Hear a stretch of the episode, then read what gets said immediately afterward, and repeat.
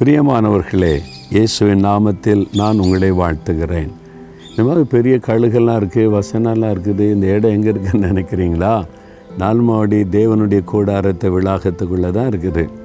நீங்கள் இங்கே வந்தீங்கன்னா இதெல்லாம் நீங்கள் பார்க்க முடியும். நீங்கள் வந்து ஒரு நாள் இதெல்லாம் பார்த்து தேவனுடைய கூடாரத்தில் வந்து ஜெபம் பண்ணிட்டு போங்க சரியா? இன்றைக்கு ஆண்டவுடைய ஒரு வார்த்தையை நம்ம கவனமாய் பார்க்கணும். லூக்கா இருபத்தி ஓராம் அதிகாரம் முப்பத்தி ஆறாவது வசனம். இயேசு இதில் முக்கியமான காரியம் சொல்லுகிறார். அந்த அதிகாரம் முழுவதும் நீங்கள் வாசித்தீங்கன்னா இயேசுடைய வருகைக்கு முன்னால் கடைசி காலத்தில் உலகம் அழிகிற அந்த சூழ்நிலை வரும்போது அதுக்கு அடையாளங்களை இயேசு சொல்லுகிறார். அதில் வந்து கொள்ளை நோய் அது ஒரு பெரிய அடையாளம். பூமி அதிர்ச்சிகள் பஞ்சங்கள் இதெல்லாம் ஒரு அடையாளம். யுத்தங்கள் மனுஷனுக்கு ஒரு மனுஷன் எழும்புவது இதெல்லாம் ஒரு அடையாளம். இன்றைக்கி நம்ம சுற்றிலும் இது ரொம்ப நடக்கல. நம்ம இந்தியாவிலே நடக்குது. நம்ம தேசத்தில் நடக்கிறது. நீங்கள் எந்த தேசத்தில் இருக்கிறீங்க அங்கேயே நடக்கிறதில்ல. அப்போ இதெல்லாம் இயேசு வரப்போகிறார். உலகம் முடிவடைய போகிறது என்பதற்கு பெரிய அடையாளம். இது கடைசி கால ஆபத்துகள் என்பதாக சொல்லுவார்கள். இந்த கடைசி கால ஆபத்து வரும்போது எப்படி தப்பித்து கொள்ளுவது? கொள்ள நோய் வந்துச்சு அப்படியே வாரிக்கொண்டு போகிறதே. இந்த ஆபத்து வருகிறது அழிவை உண்டாக்குறதே. அதுக்கு தான் இயேசு சொல்லுகிறார் பூமி எங்கும் குடியிருக்கிற அனைவர் மேலும் அது ஒரு கண்ணியை போல வரும்.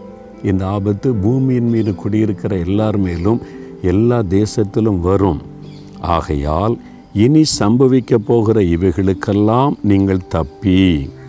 மனுஷகுமாரனுக்கு முன்பாக நிற்க பாத்திரவான்களாய் எண்ணப்படுவதற்கு எப்பொழுதும் ஜெபம் பண்ணி விழித்திருங்கள். முத ஆண்டவர் சொல்லுகிற ஒரு ஆலோசனை பார்த்தீங்களா? இந்த ஆபத்துகளுக்கெல்லாம் நீங்கள் தப்பி அதில் அகப்பட்டு கொள்ளாமல் அழியாமல் பாதுகாக்கப்படணும்.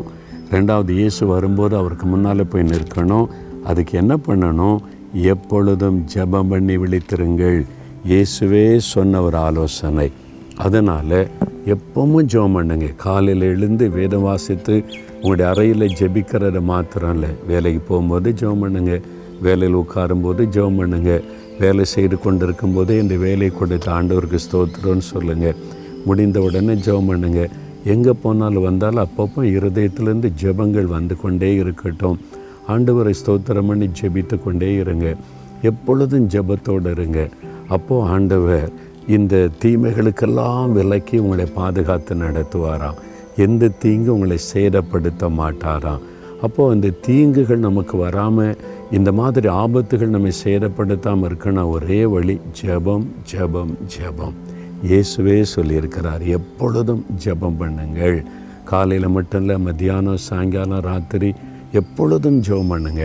இந்த பழக்கத்தை நீங்கள் உண்டாக்கி கொண்டீங்கன்னா எல்லா சூழ்நிலையிலும் இயேசுவோடு நீங்கள் தொடர்பில் இருப்பீங்களா?